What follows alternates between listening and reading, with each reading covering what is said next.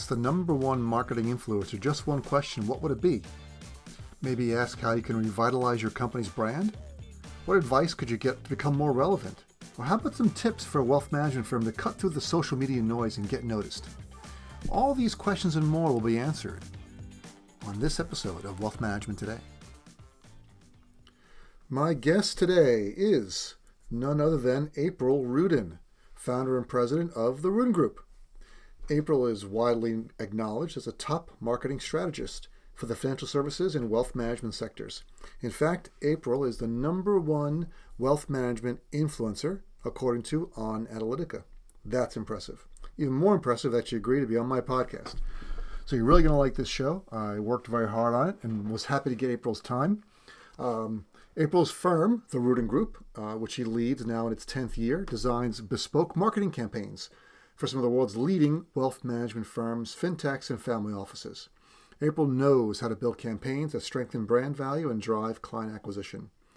Uh, not only does Onalytica think April is a number one influencer, so does IBM and Capgemini and a lot of other big uh, global firms. And you can read some of April's thought leadership in the most popular uh, news media and other uh, outlets like the Huffington Post, American Banker, Family Wealth Report, and Fundfire, to name a few. I was so happy to get April on the show. She's super busy flying all over the world that we have her here. And you're going to get to listen to some of the uh, questions I ask her. And uh, we really covered a wide range of topics. And I think you're going to enjoy this episode. Here we go. This episode of Wealth Management Today is brought to you by Ezra Group Consulting. Broker dealers are under tremendous pressure to retain and attract new advisors, and their technology ecosystem is a key part. Ezra Group Consulting is your go to source for building the next generation of advisor and client experiences that will supercharge your firm's growth, increase user satisfaction, and reduce operating costs. If you're a broker dealer and you want to leapfrog your competition, contact Ezra Group today for a free one hour consultation and 10% off your first strategic planning project. Go to ezragroup.co, that's E Z R A G R O U P.co for more information.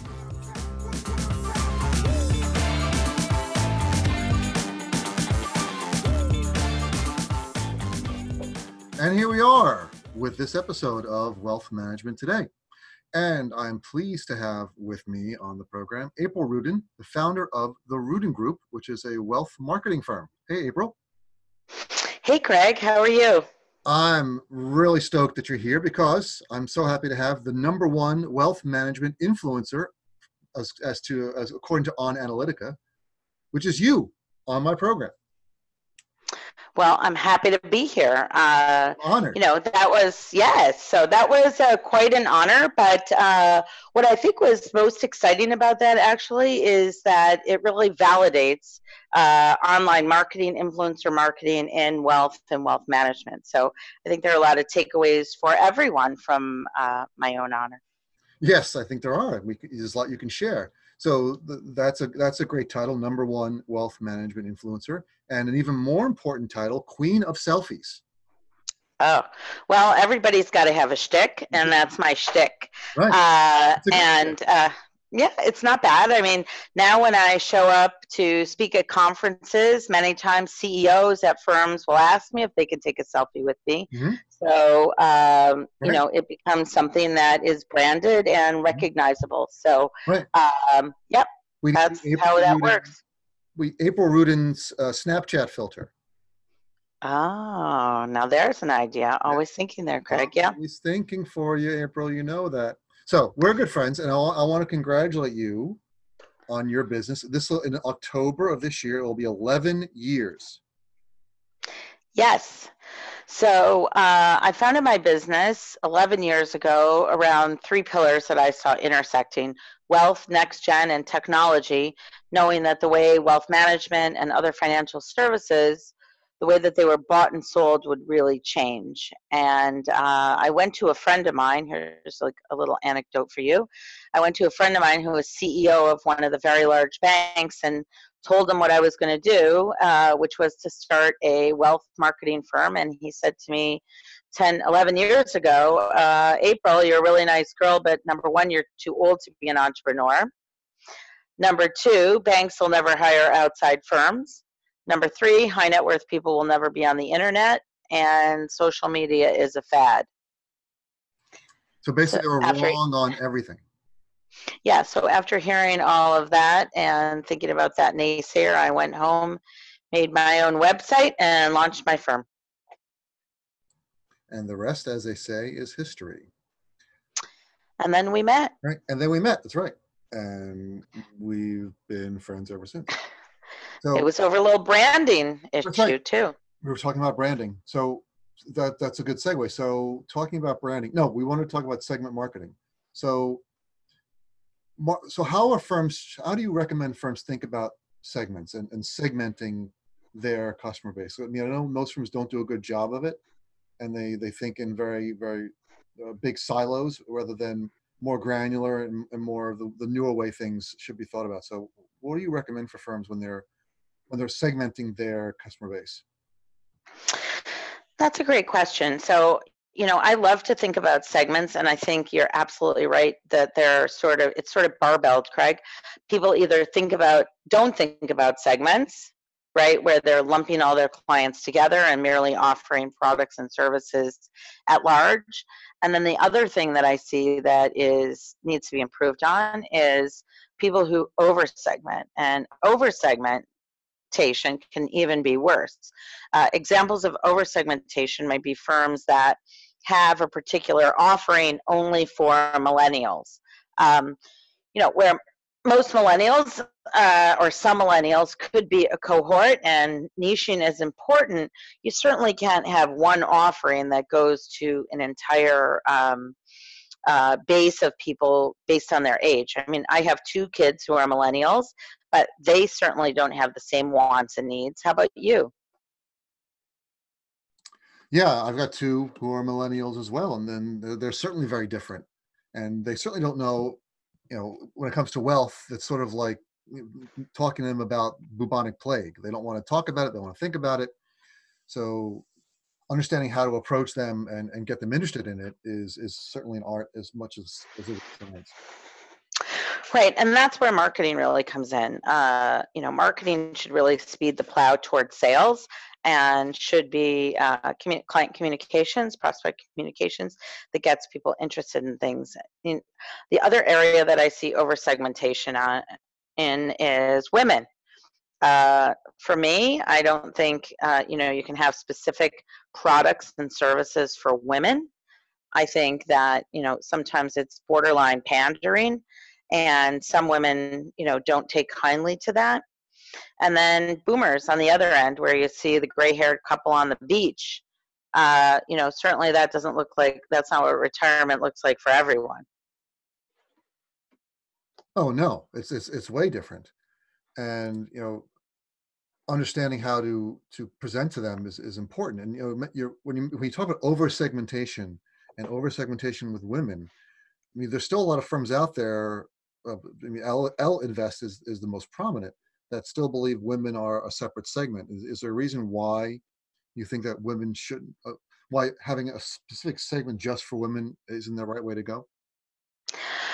Well, I think that um, the better way to go, let's put it this way, is simply having multiple entry points. And people want to, I think, cobble together an offering that feels customized for them.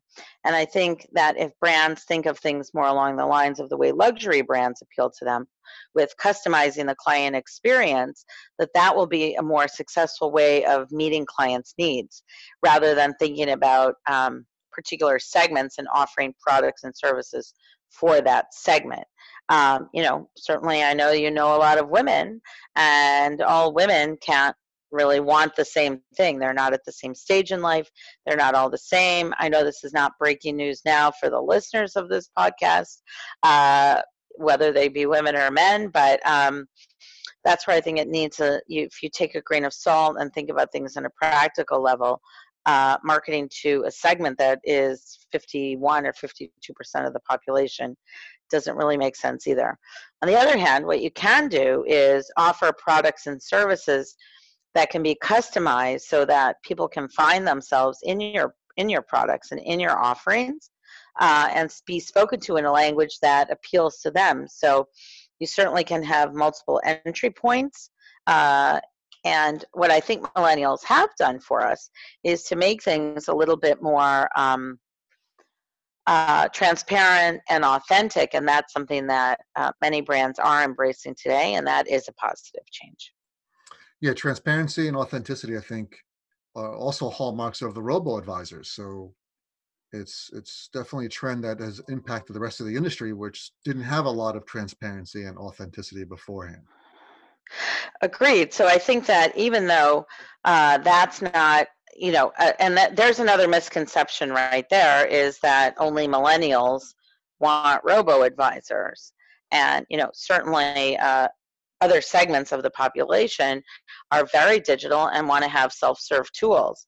So by you know uh, linking millennials to robo advisor is also a mistake. I mean, when my son, my older son graduated from college, I sent him to a financial advisor who tried to have him use a robo advisor. And he said, uh, and he did have some assets, and he explained to the advisor, I don't know anything about investing. That's why I came to see you. so, right. I, so I think that, and of course, he only knew robo advisor from his mother. But um, I think it's really important to, as I said, have a variety of offerings and not say that uh, as a firm level, we're going to offer this robo advisor low end um, offering to millennials because they don't have assets. Some of that can right. be fallacious. He may be more interested in a subscription priced uh, subscription subscription model advisor. He could be, or he might be more interested in meeting with a person so, uh, giving people the freedom of choice, I think, is where we are today in terms of product, services, offering, and then that leading into segmented marketing. Um, just laying out what you have and letting people choose. Give the people what they want, Craig. Uh, that should be obvious, you'd think, but a lot don't. Real, a lot of firms don't realize that. And a lot of these older firms, I think they're they really need your services because they need to revitalize, and they don't understand how to do that. So how can these you know these um, firms that have been in the industry for a long time and are now getting hit by from all different sides with competitors how can they revitalize their brands so that is something that i think we're obsessed with at my firm is how to help old brands sort of i've given it the term millennialize themselves meaning that uh, these old brands are very valuable and have a lot of brand equity in themselves. But as you point out, they struggle with how to reposition themselves for new buyers and in a new market. Uh, what many firms tend to do is to lean on their legacy by saying things like, we've been in business for 100 years or we've been in business for 50 years.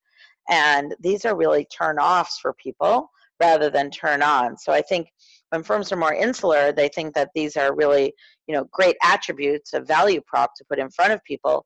When in fact, I think many people might think, well, if you've been in business for 100 years, you might be irrelevant to what I need. Right. And certainly, uh, you know, if you take a look at some of the data that's come out, uh, many millennials would rather trust a company that's been in business for 15 minutes than 15 years. Yes. So, um, yeah. so it's really important. What it what it really comes down to is how firms message, which is another obsession of mine.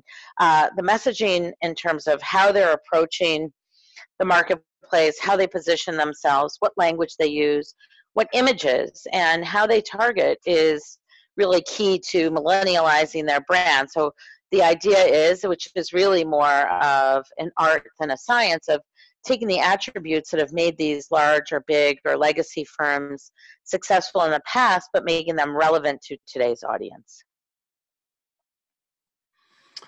That would be brilliant because you're, you're basically taking their uh, strengths that become weaknesses and turning them back into strengths. Exactly. And that's where marketing really comes in. And the most important thing there is an exercise, uh, which is called messaging helping firms to really, I call it sharpen the pencil uh, to a fine point mm-hmm. so that they're describing in very explicit language what it is that they do and what what it is that they enable and how firm how, how investors sorry can really benefit from them as opposed to other firms mm. Um, you know, the impetus for me starting my business was taking a look at different websites and collateral and thinking that you could basically swap out the logos between firms and the copy might read exactly the same. yeah. So, how, right, how were people supposed to figure out what the differences are? You know, all wealth management firms start to look alike. There was, I know there was a presentation at a conference. I go to so many that a PR firm did. It was, it was sort of a, a, a satire they did a little video representing all the cliches you hear in every wealth management website presentation. You know, yeah, we've been around 100 years, we have a thousand years of experience. We've got a boat on it. We've got an anchor and a boat on our uh, on the front page with a lighthouse, and yes, which means we're stable and you should work with us. You know, so uh, and everyone's got the same. So that that leads me to my next question was a lot of these companies, uh, not just the wealth management firms, but fintech firms as well, they tend to cluster around the same messages. And and how do you yes. them to differentiate, and how do you explain to them why differentiation in that in that uh, sense is important? So that's a great question. I mean, and that's really the you know zillion dollar question for firms. So many firms, larger firms, uh, as I said, are insular. Uh, everyone has a marketing team, but the benefit of hiring an outside firm is exactly that. They can bring the expertise to show what others are doing and what best practices might be in the marketplace instead of having one internal team that is charged with coming up with ideas because many times they are uh, you know trying to eat their own cooking right? So they uh, aren't sure of what's happening in the marketplace. So i think that's why a lot of the messaging seems to be cliched. People have you know sort of the herding mentality. They start looking at their competitors and instead of free thinking and thinking what they can do on their own uh, what they do is they tend to use other firms marketing as a guidepost and that never ends up well. Um, on the side of fintechs and wealth techs um, sometimes I find that they haven't allocated as much or any money toward marketing, and sometimes can have a DIY approach, do it yourself, which also never turns out well. So, uh, engineers should not be doing marketing, and vice versa. Engineers should not be doing marketing. That's, that's that should be a a T-shirt or a billboard somewhere. Both. There's lots of things engineers shouldn't be doing. Um, but talking about the the legacy firms and how you can take their attributes and, and turn them into positives. You did a great um, a fireside chat at the Invest conference last week with Dr. Kelly Keough from JP Morgan. And in terms of legacy firms, JP Morgan is probably the, one of the most legacy of the legacy.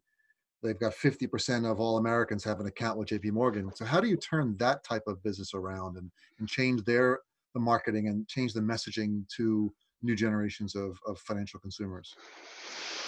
So I think uh, Kelly has done a really great job of leading the charge and has a multidisciplinary team set up to be able to actually do that. Um, so she has a lot of different people that are working on this project from uh, the engineers to marketers to um, uh, other operations type people that help the implementation and that's what's really needed is to take a fresh approach uh, i don't know if you remember but one of her slides uh, the blank slide during the presentation showed what was actually at jp morgan chase when she started which was nothing. That's the so slide i remember the most the blank slide. Yes. I can so word for word. Yes exactly. Well that was my idea was show a blank slide. Uh, so the idea was that when she started, there was nothing. And, you know, for some people, that's the thrill of a lifetime to build something from scratch. And for others, uh, it can be the most frightening experience. And um, she's really led the charge at JP Morgan Chase to develop something from scratch that um, supplements their business. And again, it's just another offering to their clients. Yeah, and then there's, you know, JP Morgan's got 14 lines of business, so there's lots that they can offer their clients. So a- adding one more thing is, uh, and it's really it's a delivery channel for all their other business. Exactly, and they're not over segmenting it by saying, "Oh, uh, you you know, you millennials come trade on our app. In fact, Kelly told me that um, Jamie Dimon uses the app for some of his trades. And I know for a certain he's not a millennial. He's not. I want to take a little break from this episode to talk to you about one of my favorite sponsors, the Invest in Others Foundation. Invest in Others is a nonprofit. You can find them at investinothers.org. And they look to raise money and give out donations, or they give out awards to charities that are sponsored by financial advisors. So it's financial advisors' uh, favorite charities, charities that they spend a lot of time supporting. So Invest in Others looks to get sponsorships from the industry and funnel that money to advisors' favorite charities. I really like this this charity uh, and this nonprofit. I think you should take a look at it. Again, investinothers.org. They've got a couple other programs. One is a Grants for Good program. Uh, again, delivering money to different needy organizations and needy groups. They're also starting a corporate awards program, which is going to be a little bit different, but still within the industry. Uh, another way for financial services, uh, wealth management corporations to help uh, donate money to people in need. So I really like Invest in Others. I think you should take a look at it. Invest in Others. Let me spell this for you I N V E S T I N O T H E R S dot O R G.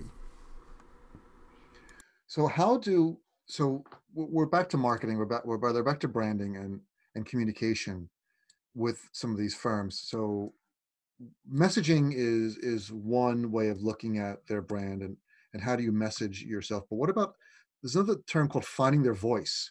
So is that that the same as, as branding and messaging, or is that a different way of exp- expressing your company's values to your customers?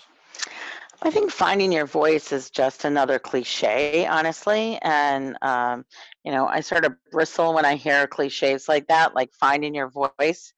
I know that many marketing firms uh, tend to use cliches also and try to sell people on finding your voice as being a particular activity. Uh, I think everybody knows what that means, and that's really, you know, messaging. In and for some people, that's easier than others. Um, some firms know exactly uh, what their mission is and who they want to be and what they want their brand to represent. For others, it's uh, sort of a work in progress, as we discussed, from an old brand to a newer brand. Uh, and all of this can also occur at a firm level and then needs to trickle down at an individual level. So individual advisors need to have their find their own voice. I'll use your term, even though I don't love it, but they need to be able to um, figure out what their own value props are at a local level, uh, as well as um, a brand level, enterprise level. Indeed what about uh, so you're mentioning different levels the, the the advisor level and the enterprise level or the advisor level and the firm level so how how does marketing differ between those different levels so, at an enterprise level, brands need to think about globally many times what it is that they want to represent and make sure that those um, tenants that they come up with really resonate and hold true across all their organization.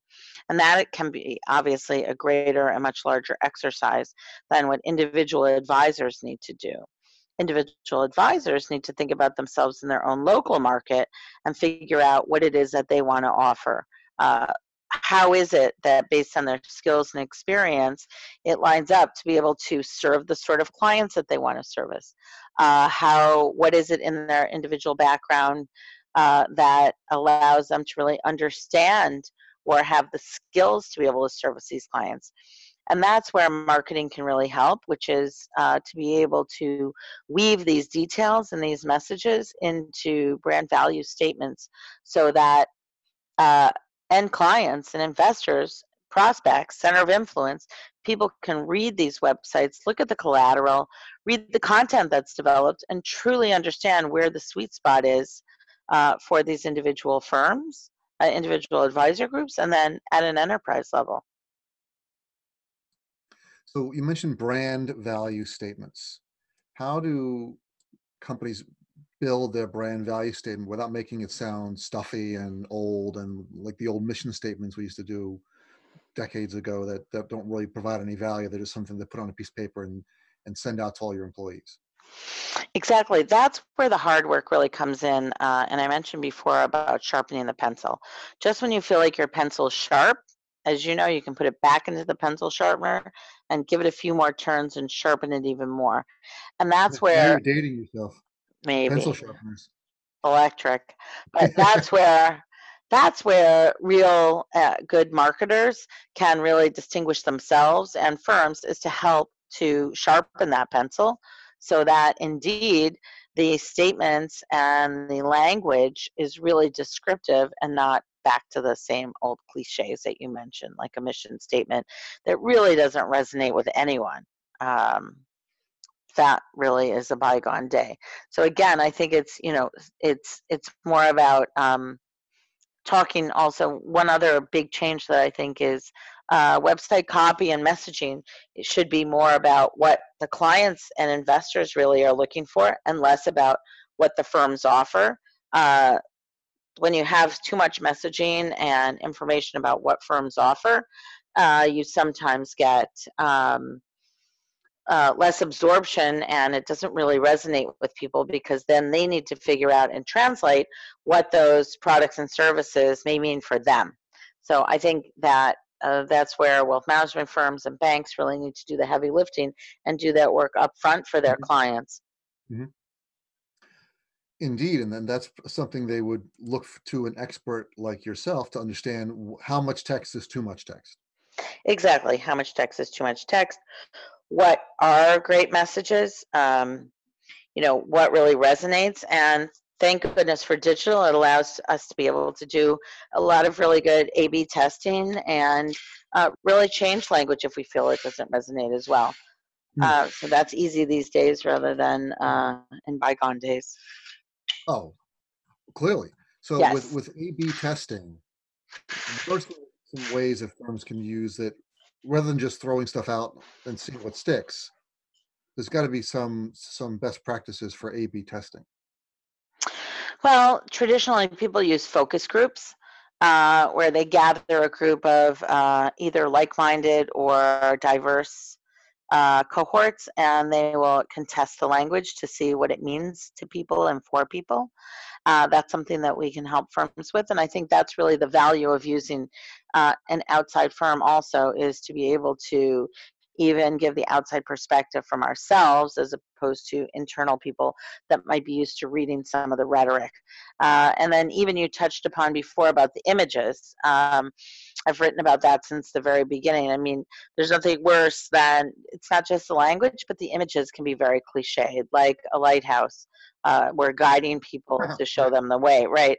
Like a chess piece, you know, we're making the moves. Um,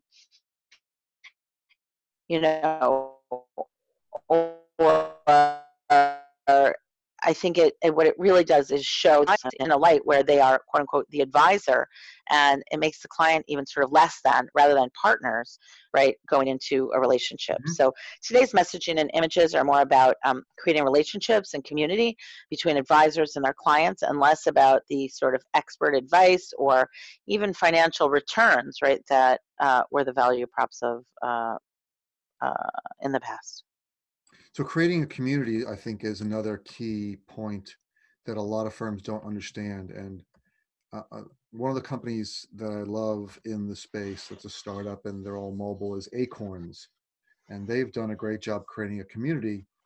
And it's very different when uh, a large bank says, well, we have X millions of customers, but those millions of customers don't think of themselves as the community, as a community, whereas Acorns customers do. So how, how do legacy wealth management firms build uh, their own community and create that sense of community around their products and value?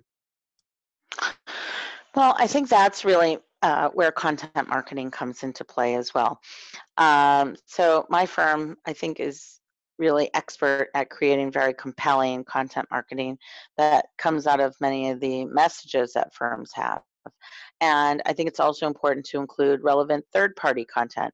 So it's not just all about the brand.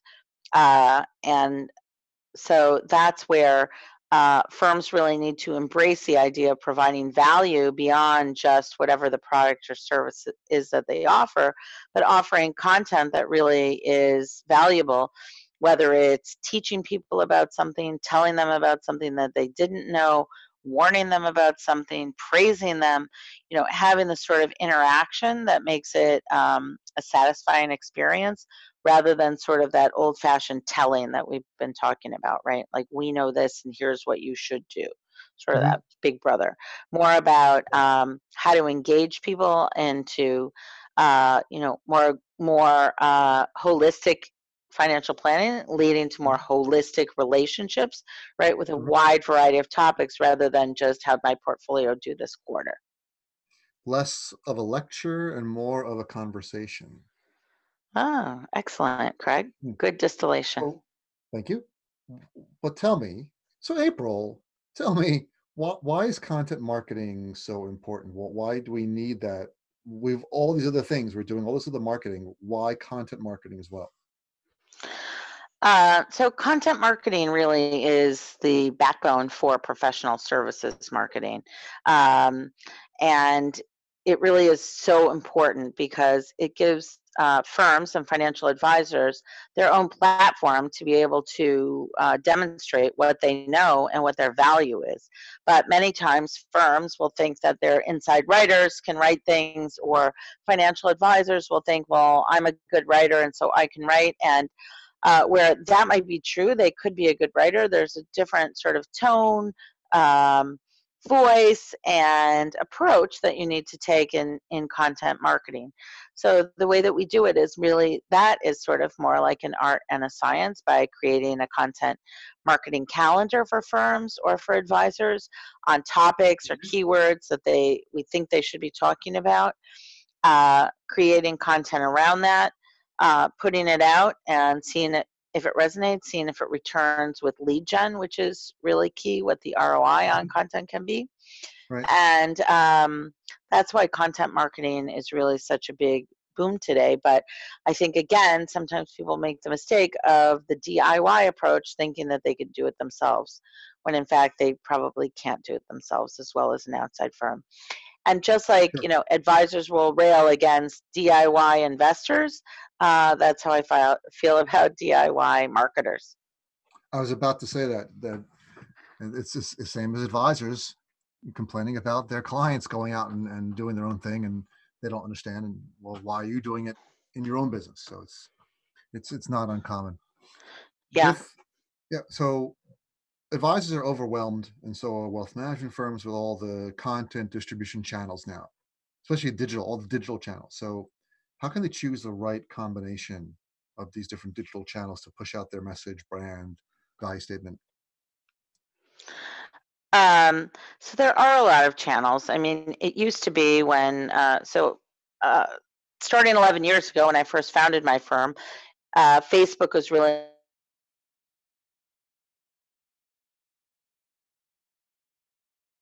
more of a personal platform. LinkedIn was more of a program. Snapchat didn't exist, uh, or were you know very uh, nascent. So um, today we find that really it's more about the whole person, as I was saying before, and the whole message, right? So there is a blurring between personal and professional, and the people who do it really well uh, bring those two things together. Um, so sometimes people can have a better relationship with clients on Facebook. I think that could be one of the most underutilized platforms because people think it's so personal, but you're really? able to see life cycle events. Mm-hmm. Yes. Yeah. But you're able to see clients' life cycle events, right? You can see if they're traveling. Uh, you can really get to know them on a, on a much more personal level. Mm-hmm. And, um, you know, I think that that is really appropriate today if people think it's mm-hmm. appropriate, right? In other words, if your clients like it and you like it, you know, go for it, right? Um, LinkedIn, I think, is really the must have channel, and I'm still surprised by how many firms and advisors really sort of ignore it, do minimal work on it, or even put out, you know, just corporate messages on it, which really don't resonate with anyone. And, uh, you know, LinkedIn is really a two way street while we're on it. Let me just say that.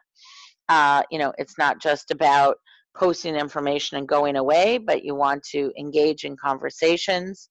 You want to engage others in conversations and, um, you know, not just be a one way street where you post something and you go away. It's a community, and the community requires interaction. You can't just spew. Exactly.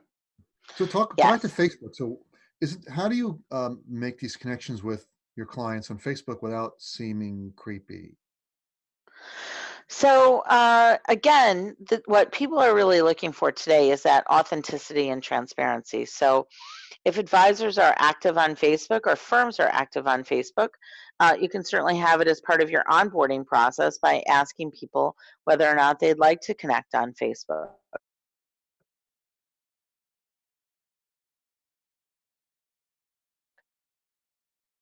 Um, A strategy for that's based on a content calendar and uh, really encourage um, people to interact with your brand or with the people from your firm just a little bit more, which can bring you closer. And that creates more stickiness, more longevity relationships, and better understanding, more transparency, just a whole host of benefits from there.